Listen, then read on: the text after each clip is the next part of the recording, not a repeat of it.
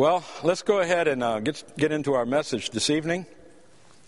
Um, tonight I'm going to preach the third part on this uh, mini series that I, I, I preached while well, two parts while he was gone, and that, that's on our the elements of our faith.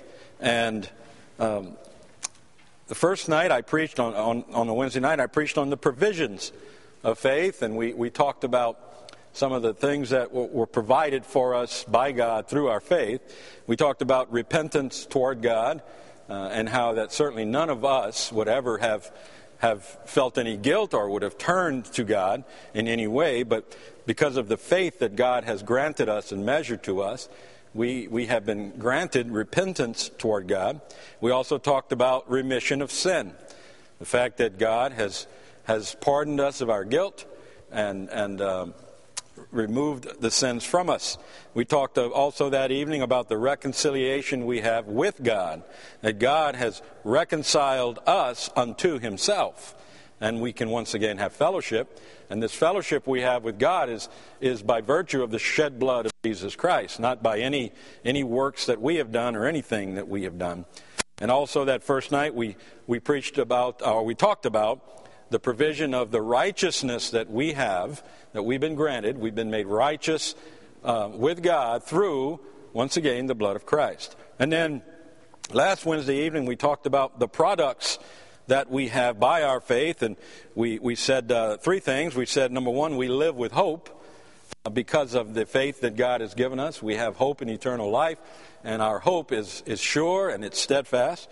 We also said that we walk in happiness and we have peace with God, and because of that, we, we, can, we can live our lives and we can walk and live in true happiness before the Lord. And then we, th- we said, thirdly, that we work with confidence, knowing that our labor is not in vain in the Lord, and that, that, that we are able to, to work with confidence in the, in the work that God has called us to do.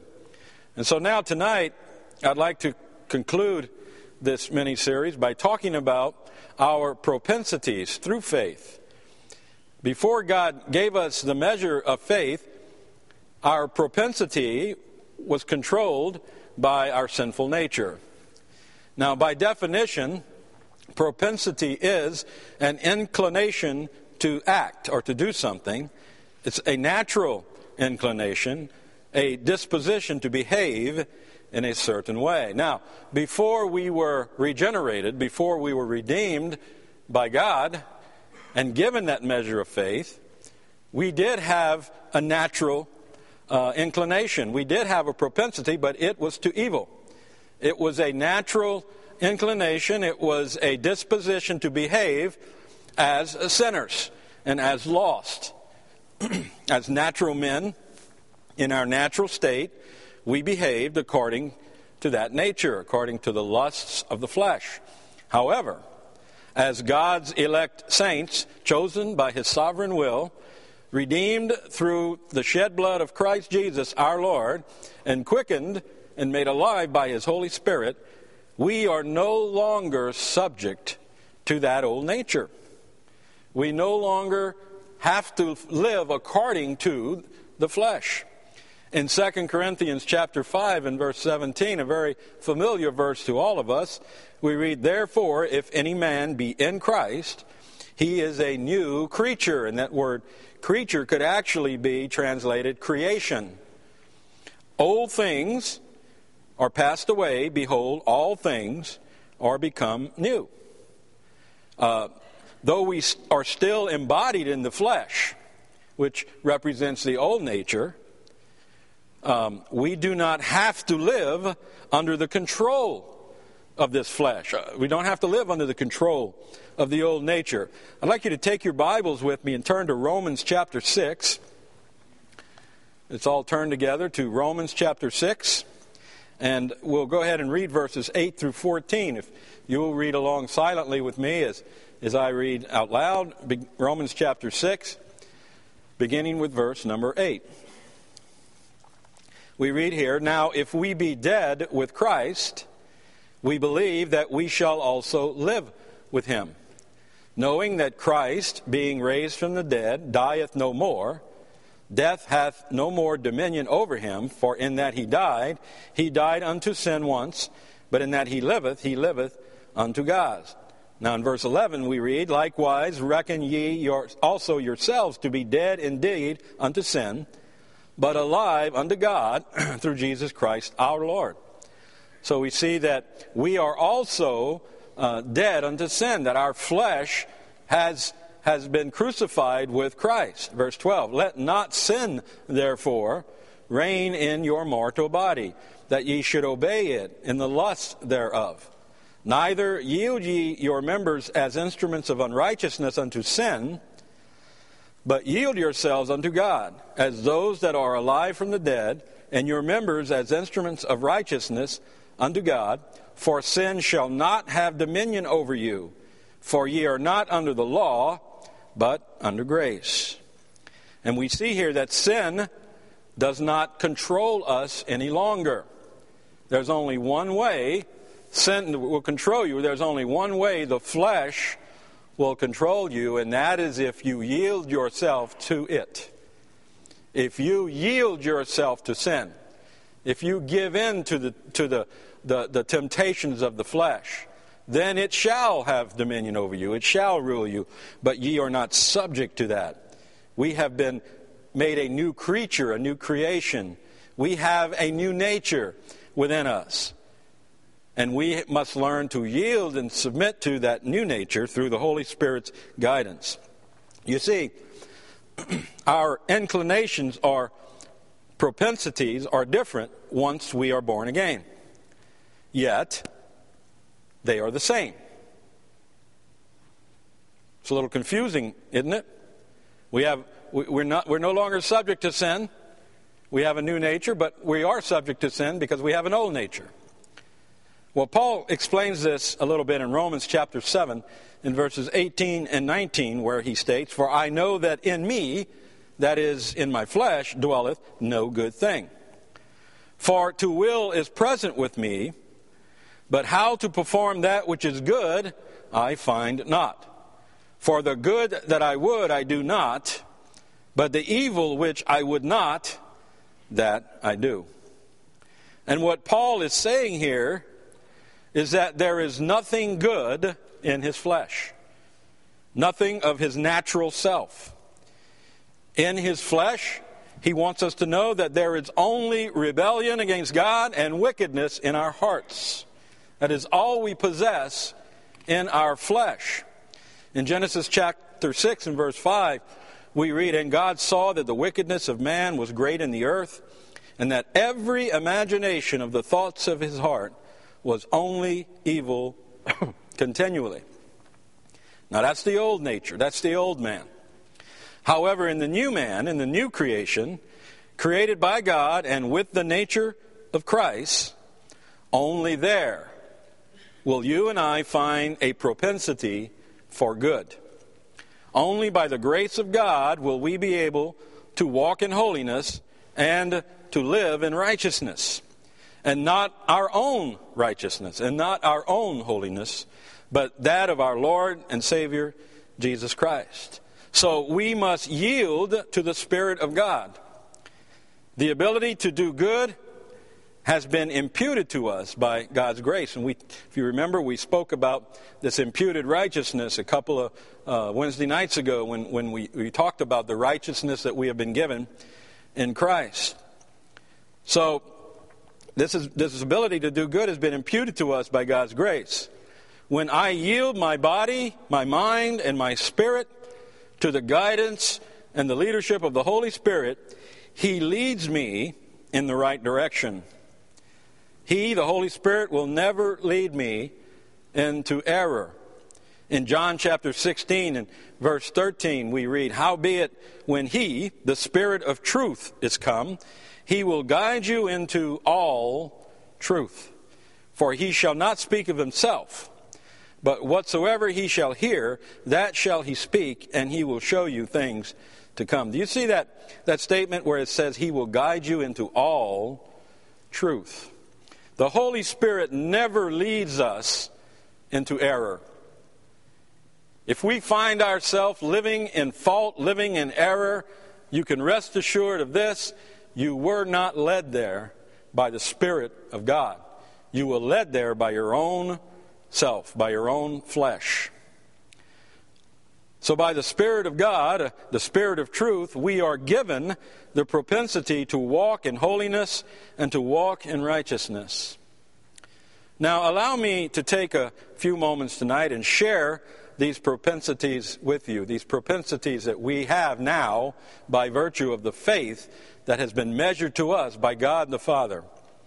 Through faith, we have been given the propensity, number one, to serve the Lord.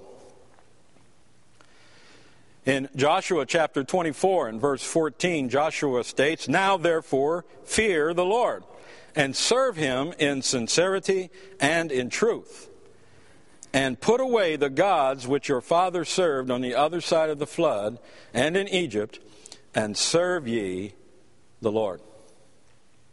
Now, the natural man has no inkling whatsoever to serve God, at least not the God of truth, not the God of, the God of Abraham, Isaac, and Jacob.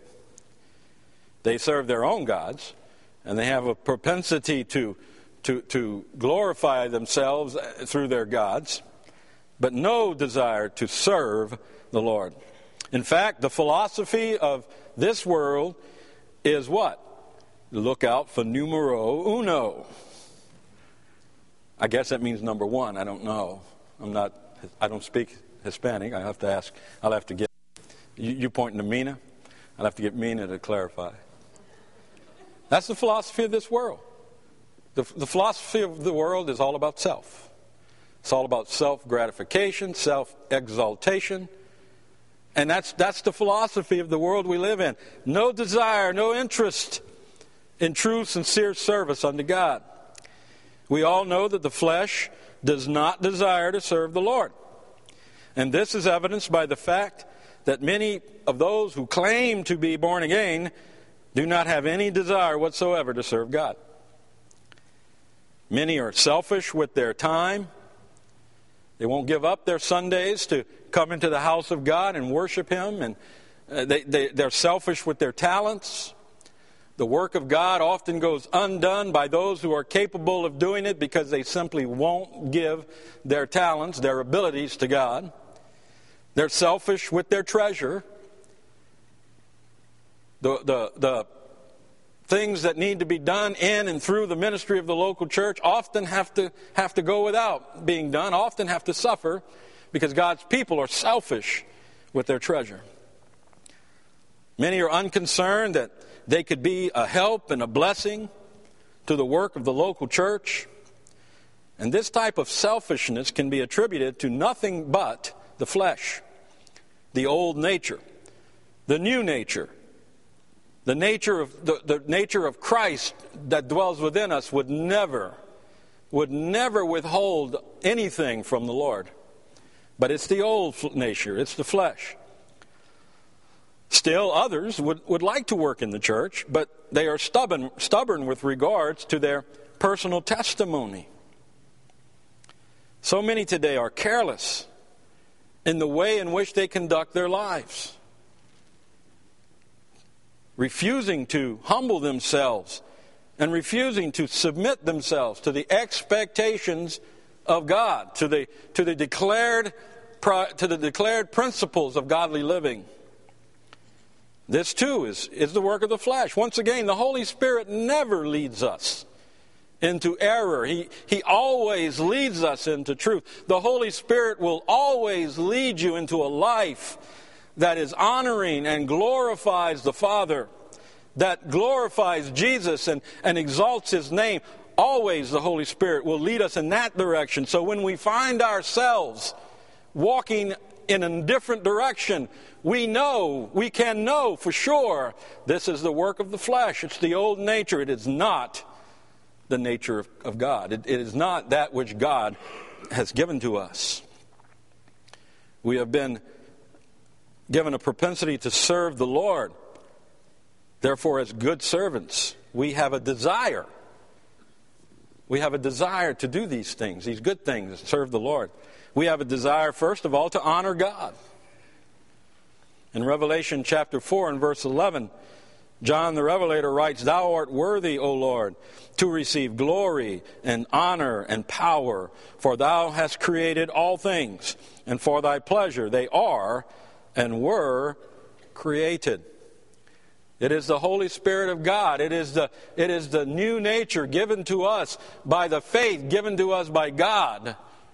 It is that nature that, that, tell, that causes us to acknowledge God as creator of all things. I like science, and I enjoy watching scientific programs. But more and more, I find it difficult to watch them. I, I was watching an episode of The Universe. Any of you ever see that, that science show on TV, The Universe? And I was watching an episode of this just recently. And they were, they were showing some fossilized remains of some some, some of these, I don't know what, what, exactly what it was, I can't remember what they were called. But that scientist stood there and said, I am holding my forefather in my hand. I thought, you poor thing. You honestly believe you came from that. No, God is worthy of honor, for he has created all things, and all things were created by him and for him. Oh, yes, we, we are given a propensity to honor God. And I'm not trying to stand here tonight and claim that I am a better person than these scientists. I feel sorry for them because they are blinded. I don't, I don't look down on them and, and, and call them stupid and all these other things, for I was just as they were before God redeemed me. And we have been given. You and I, if, if, if, if you sit here tonight and you believe, you believe that, that Jesus is God, as Pastor preached in a, in a message uh, to, talking about Peter, Jesus said, Blessed art thou, for flesh and blood hath not revealed it to you. No, we are given a propensity tonight. We are given an inclination. We are given a desire to honor God. God deserves the honor of his people. Yet God's people show such dishonor to him. If we were to apply the same lack of honor and respect to our employers as we do to God, most of us would be looking for a new job tonight. Now, I know that showing honor to another is not alien to us. We see this being done all the time. Yet, when it comes to honoring the Lord, there just doesn't seem to be much enthusiasm for this among God's people. And we fail to honor Him in so many ways by our actions, by our behavior, by, by the way we conduct our lives. We often show dishonor to our Heavenly Father.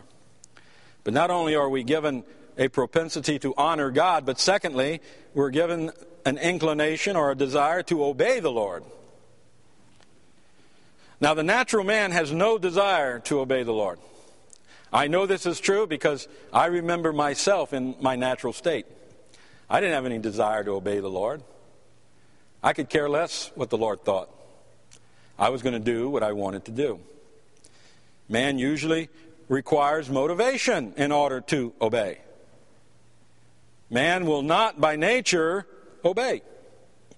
Man by nature is a rebel and we will rebel against God unless God acts upon us and does something to change that. However, the saints of God have been given this desire, this propensity to obey the Lord. In Jeremiah chapter 42 and verse 6, we read, Whether it be good or whether it be evil, we will obey the voice of the Lord our God, to whom we send thee, that it may be well with us when we obey the voice of the Lord our God. We, God's children, because of the, the new nature that has been instilled in us, we obey from the heart. Or, should I say, at least we should obey from the heart. Not because we are better than others, but rather because we have been given the new nature which desires to obey. The Holy Spirit, once again, will always lead us to obedience. He will never lead us to rebellion. The flesh, the old nature of man, is that which leads us to disobedience. We have the desire to honor God. We have the desire to obey the Lord. Then, thirdly, we have the desire to please God. Timothy, in 2 Timothy chapter 2 and verse 4, Paul is talking to Timothy about the characteristics of a good soldier. And in verse 4, he states, No man that warreth entangleth himself with the affairs of this life, that he may please him who hath chosen him to be a soldier. Now, as a child, and I'm sure many of you can relate to this, as a child, I sought the approval of my parents. I, I did the things that I knew pleased them. And as God's children, the nature that we have as God's children also is this same desire to please Him. And this desire will cause us to live in a way that we know is pleasing unto God. So we have been given a propensity tonight to serve the Lord. But then, secondly, tonight I would like for us to see that we have been given a propensity to love our brethren. In 1 John chapter 5 verses 1 and 2 John writes whosoever believeth that Jesus is the Christ is born of God. And everyone that loveth him that begat loveth him also that is begotten of him. By this we know that we love the children of God, when we love God and keep his commandments. In John chapter 13, verses 34 and 35, we read, A new commandment I give unto you, that ye love one another as I have loved you, that ye also love one another. By this shall all men know that ye are my disciples, if ye have love one to another. Now, there are two Greek words for love used in the scriptures. The first one is the word phileo. And this word refers to the type of love between friends, between acquaintances, associates. You know, in other words, I phileo Brian. I phileo Dave. I don't know if I phileo John or not, but yeah, I do. I, I phileo John. It's a, it's a love of acquaintance. It's, it's a lesser love. But then the second word is the word agape. And the word agape refers to deep affection. It refers to the, the love uh, such as between husband and wife, a love such as between a parent and a child, and, or in some cases between brother and sister, but that's sometimes that's not even a phileo love. I tell you, it can be pretty rough. So we, are talking about two basic words: phileo and agape. Now, the word for love in the scriptures that we read in, in, in 1 John chapter 5 and in John chapter 13 uh, is the Greek word agape. It is not merely a friendly relationship, it is a family relationship. And this type of relationship is, is, is alien to the natural man. The, the natural man is in love with himself more than anything else. And the natural man's love for his, for his fellow man is, it doesn't run as deep as the agape love. In fact, many husbands and wives do not have agape love. They, they may possess phileo love in, in our world today. But this, this word used in the, in the passages of Scripture are the Greek word agape. So Jesus is telling his disciples that the unique way in which brethren love and care for one another will be alien to this world, but it will also be proof that they are, in fact, his children, that they are Christians. The characteristics of this agape love are clearly described for us in 1 Corinthians chapter 13 and verses 1 through 8. Let's all turn there. It's just the next book in the Bible.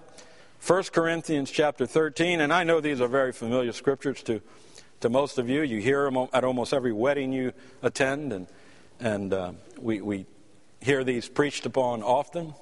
But we read here in chapter 13, Paul writes, Though I speak with the tongues of men and of angels and have not charity, and that word charity means love, uh, I am become as sounding brass or a tinkling cymbal. Actually, that word charity there is, is, the, is a variation of the, of the Greek word agape.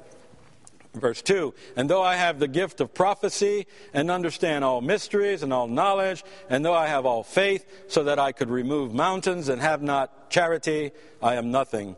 And though I bestow all my goods to feed the poor, and though I give my body to be burned and have not charity, it profiteth me nothing. Charity suffereth long and is kind. Charity envieth not. Charity vaunteth not itself, is not puffed up, doth not behave itself unseemly, seeketh not her own, is not easily provoked, thinketh no evil, rejoiceth not in iniquity, but rejoiceth in the truth, beareth all things, believeth all things, hopeth all things, endureth all things. Charity never faileth, but whether there be prophecies, they shall fail. Whether there be tongues, they shall cease. Whether there be knowledge, it shall vanish away.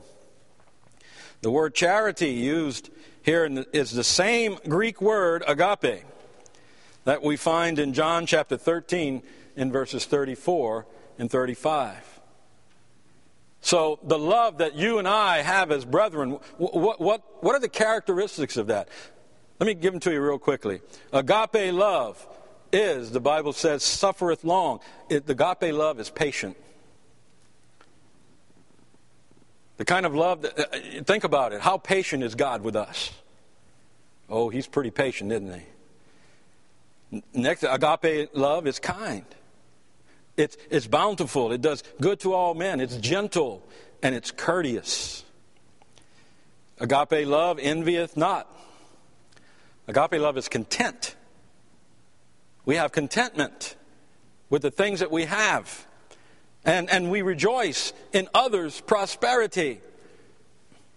When your brother or sister in Christ prospers, you rejoice in that, not jealous, not envious. Agape love vaunteth not itself, it's humble, it is not boastful. It doesn't, doesn't try to, to, to lift itself and, above everyone around them. Agape love, next, does not behave unseemly. It's decent and it's based on principle.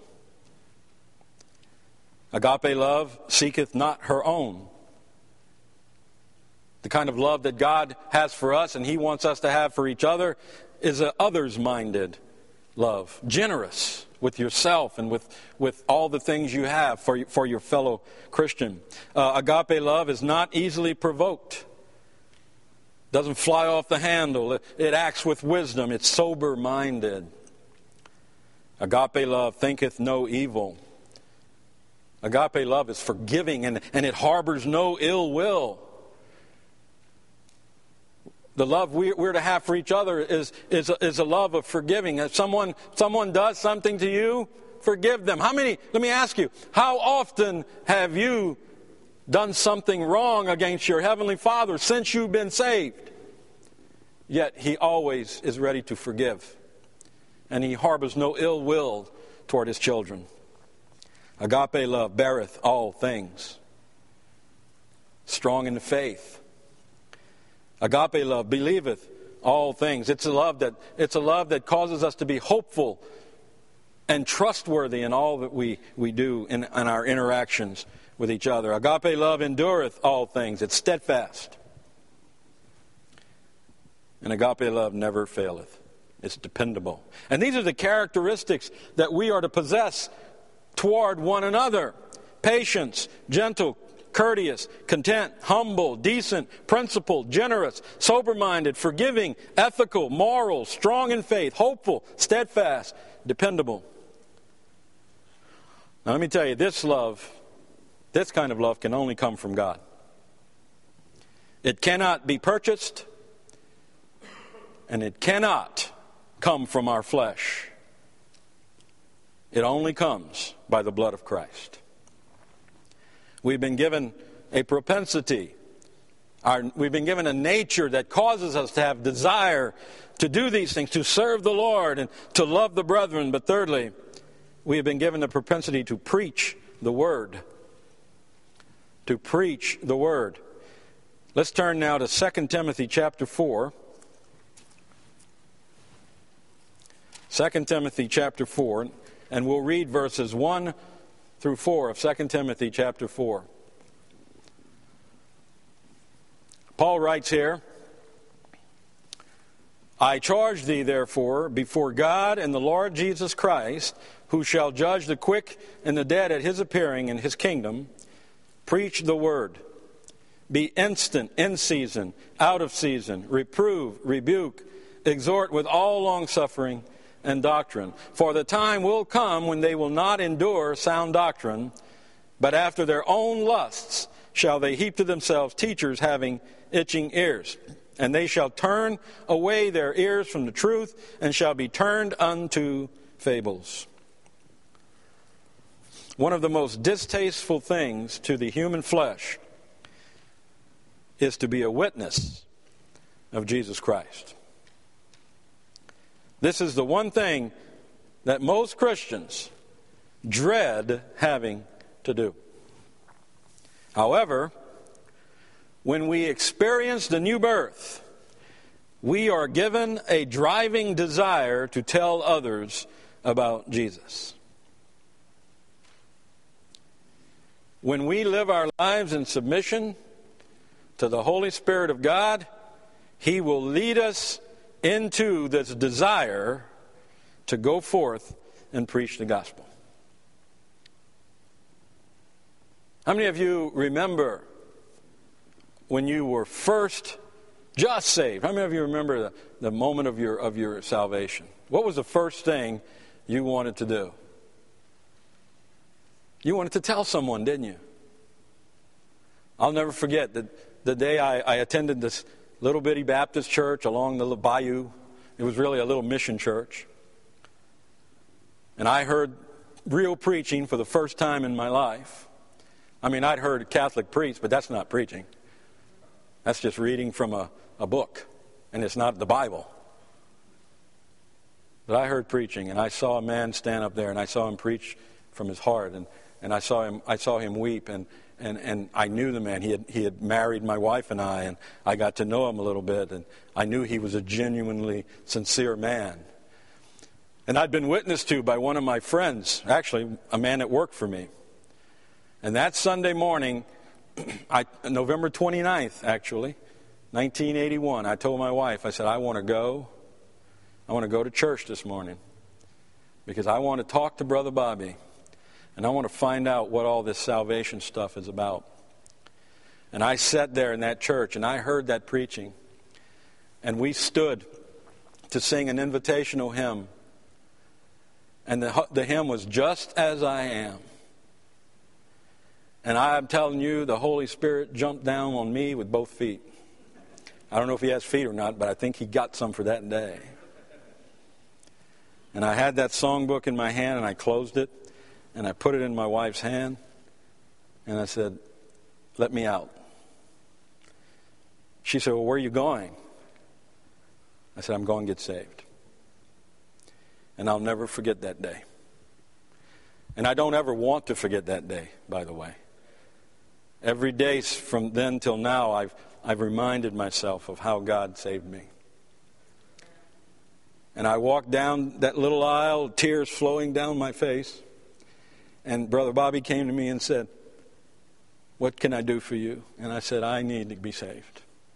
And we knelt down right there, he and I, and, and I prayed. And, and I, of course, now I, I, I know that God had already saved me. I was just making it known. God had already opened my eyes and had already quickened my soul and illuminated me to his presence. And I was born again. Elect some people may say there's no such thing as election. I beg to differ. I got elected. But I remember that. And when we walked, my wife and I, when we left that church that day, as we were driving back to my in law's house, the first person came to my mind was my daddy. My daddy needed to be saved. And the first thing I wanted to do was get home and tell my daddy about Jesus. And when we when we are get the new man, the new creature within us, we want to, we desire to be a witness for Jesus Christ. Not all of us will preach sermons from behind a pulpit. But every one of us, by that new nature, are driven to preach the gospel to everyone we meet.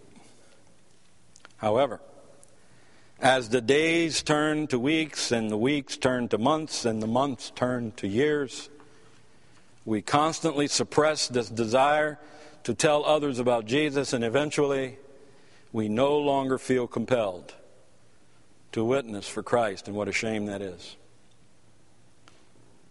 I had an old friend. His name was Sam Pennisong. He, he worked with my father from, from the day my father opened his business in the 1960s until he retired.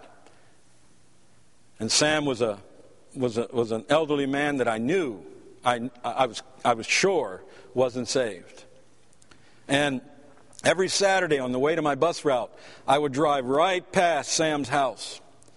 And as I drove past that house, a voice in my head, the Holy Spirit would say, Go witness to Sam. But I would say, No, Sam, Sam isn't going to listen to that. And I'd drive by. I'd go visit my bus route and I'd drive home. The next Saturday, I'd drive to my bus route again. And as I passed Sam's house, the same thing go witness to Sam and I drove right on by. You know, it's interesting, but after a few weeks and months of that, I no longer felt that, heard that voice to go witness to Sam. I don't know if Sam ever got saved or not. If he was an elect child of God, he, he, he got saved. The Lord sent someone by. Unfortunately, I was not faithful to do so. If we, compl- if we constantly suppress this this desire that's in us to witness for Christ, to preach the word, sooner or later we will just simply and give up on that calling. So, what happens? Why do we suppress this desire to preach the Word of God? Well, I, I think the answer is simple. I think it's fear.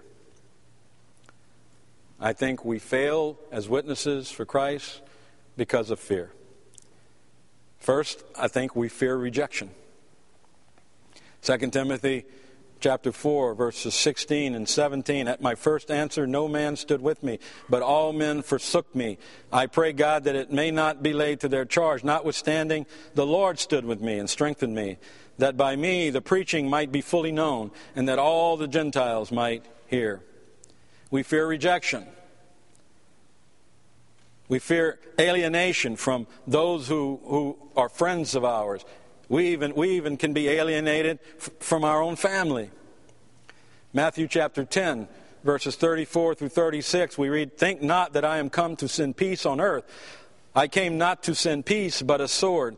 For I am come to set a man at variance against his father, and the daughter against her mother, and the daughter in law against her mother in law now, I'm not sure that that's, uh, not, that's not a natural battlefield there, but anyway.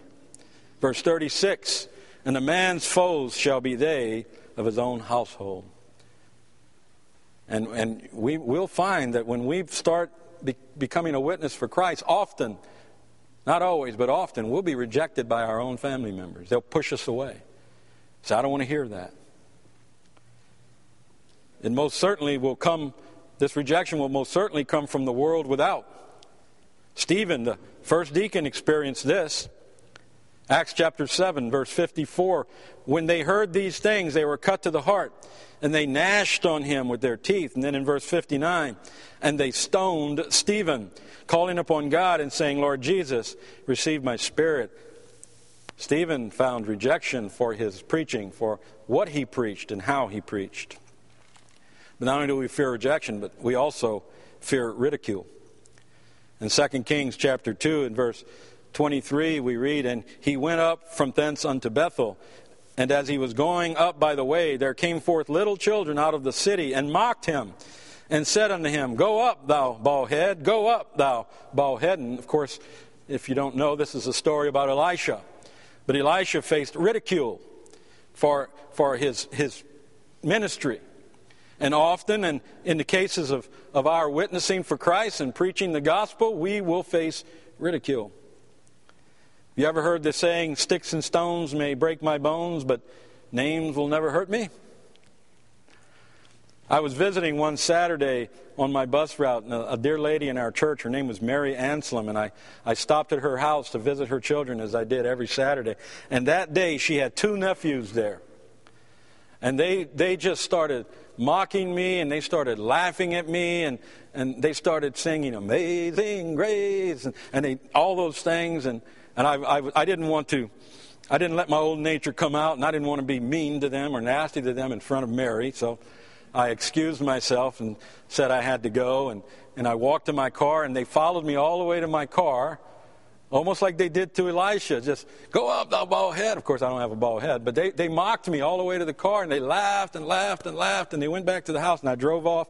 And as I drove away, I, I honestly, I prayed for them. I said, Father, open their eyes. You know, I, I know they don't I know it's just their own nature. They, they don't mean to be so cruel. Well, in 1980, that was, that was like in 1983. In 1984, one Sunday morning, we were closing up our service, and those two guys were sitting on the back row next to their aunt. and got up and they came down that aisle. And I was looking for an exit because I thought they were coming after me. and the pastor said, Go down there and deal with those two guys.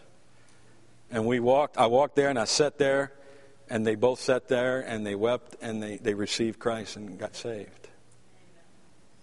You know, sometimes we face rejection, and sometimes we face ridicule, but there's never a wrong place or a wrong time to preach the gospel.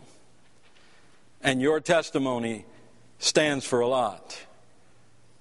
And I praise the Lord for Mary and her family because they were probably the biggest witness those two young men saw but don't fear to be a witness for Christ because you never know whose life you're going to touch and who you're going to affect.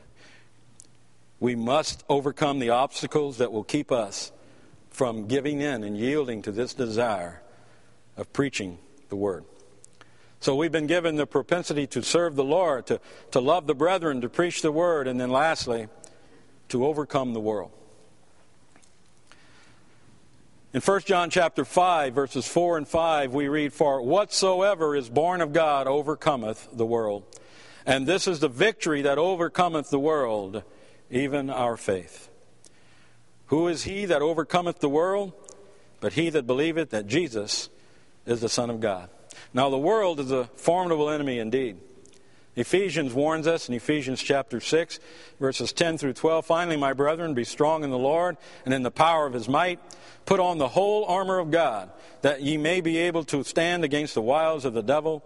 For we wrestle not against flesh and blood, but against principalities, against powers, against the rulers of the darkness of this world, against spiritual wickedness in high places. And we must remember that while the new nature we have been given remains loyal and submissive to the Father, the old nature, which, which rules our flesh, is loyal to this world.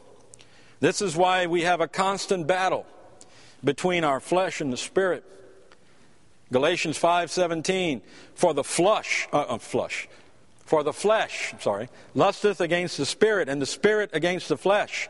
And these are contrary the one to the other, so that ye cannot do the things that ye would. And we face this constant battle between our flesh and, and our spirit. But remember this the victor in this battle will ultimately be the Holy Spirit. However, while we are clothed in this flesh, the victor will be the one to which you yield control of your life. John states in 1 John 4 4, Ye are of God, little children, and have overcome them, because greater is he that is in you than he that is in the world. Notice that John didn't say that we will overcome them, Rather, he said, We have overcome them. His statement is in the present tense. We have already overcome the world. We have overcome the world by the salvation we have in Christ Jesus. The victory over the world and the flesh and the devil is already won. And there is still time. You ever, um, you ever see sometimes, maybe you're watching a football game or a basketball game. I know Pastor watches Kentucky games, and this applies a lot to Kentucky because late in the game, you've already secured the win. There's no way you're going to lose. And Kentucky's a very good team, and a lot of times they play, there's no way they're going to lose the game. So, what, is, what does the coach do? Well, he sends in the bench, right? Throws out his younger players, give them a chance to get some game time, and, and because there's still time on the clock, and you have to finish the game. If you can't, you can't just say, "Okay, well, we won. There's no way this is gonna, they're gonna catch us, so we're gonna go ahead and quit and leave." You can't do that. You have to finish off the game. You have to run out the clock. Now, we've already won the victory. God is, it's already done. The devil lost. The devil, the devil lost, the world lost, the flesh lost. It's already finished. It's, it's a done deal. But there's still time on the clock. And we have to run out the clock. However, while we're running out the clock, we must not take liberty simply because our victory is secure. We must continue to live and walk unto God's glory and God's honor because there are still those of God's election yet to be saved. In James chapter 5, verses 7 and 8, we read, Be patient, therefore, brethren, unto the coming of the Lord. Behold, the husbandman waiteth for the precious fruit of the earth, and hath long patience for it, until he receive the early and latter rain. Be ye also patient. Establish your hearts, for the coming of the Lord draweth nigh. We have a propensity to overcome the world because the victory is ours. But as we wait, as we tarry on this earth and in, in, expectation of the return of our Lord and Savior, let us do so. Let us do so with, with righteousness and with holiness. We have a propensity tonight to do all these things and, and many more. And this is through the faith that we have obtained from God the Father, through the precious blood of Jesus Christ, by which we have been uh, by which we have obtained redemption and have been born again unto eternal life. So tonight I ask, what will you do with this? What will you do with, with the provisions that we have in, in, by faith? What will you do with the products that we have through faith? And what will you do with the propensities that God has granted to us because of faith? Will you continue to walk in submission to the flesh, or will you submit to the Spirit and walk in the nature of Christ? The choice is yours. You've already won, so start living like you've won. Put away the flesh and put away the things of the world yield and open your heart to the Holy Spirit and submit to His, to his leadership. Honor and glorify God with your testimonies. Do those things which are pleasing in the sight of God. Raise your children. Raise your children to love the Lord, to know Him, and to serve Him in sincerity and in truth. We have but one life to give to the Lord on this earth. Are we going to waste it? Or are we going to live it unto His purpose? Let's pray. Father, thank you so much for your love and your grace. Thank you, Father, for the wisdom you give us through the Scriptures. And I just pray, Lord, that this message will speak to our hearts and our minds and will encourage us and challenge us and, and motivate us to live for you in all things in our life. Thank you for the time we've had together. I pray that the things that were said would glorify you and would, would edify the people of God. Thank you for this time now. We ask you to bless it in Jesus' name. Amen.